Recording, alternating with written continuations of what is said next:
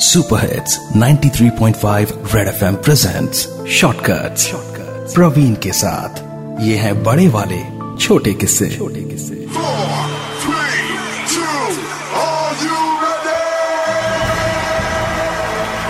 इमरान और जतिन एक reality show में मिले। एक के बारे में जजेस अच्छे कमेंट्स देते तो दूसरा जी जान लगा देता उससे भी अच्छे कमेंट्स पाने के लिए। स्टेज पर उनकी दुश्मनी साफ़ दिखती थी। पर असल ज़िंदगी में इमरान और जतिन एक दूसरे के बहुत अच्छे दोस्त थे। शो में लोग दोनों की दोस्ती की मिसालें देते थे।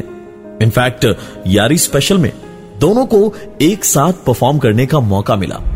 और उस दिन तो दोनों ने अपनी कलाकारी दिखाकर साबित किया कि इमरान और जतिन में से कोई भी एक दूसरे से कम नहीं था। परफॉर्मेंस है यहाँ पर। यह कंपटीशन अपने आखिरी पड़ाव तक पहुँच चुका था। टॉप 20 में से बचे थे सिर्फ़ दो कंटेस्टेंट इमरान और जतिन। इन दोनों में कोई एक ही बनेगा, भारत की आवाज़।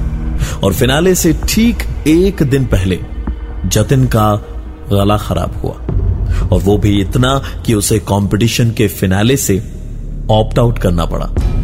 और रूल्स के हिसाब से इमरान को कंपटीशन का विनर डिक्लेयर किया गया। इमरान अली। चारों तरफ़ बस एक ही खबर थी कि ज़रूर जतिन के खराब गले के पीछे इमरान का हाथ है। पर सच तो यह है कि जतिन ने यह सब इसलिए करा ताकि उसके दोस्त की जीत आई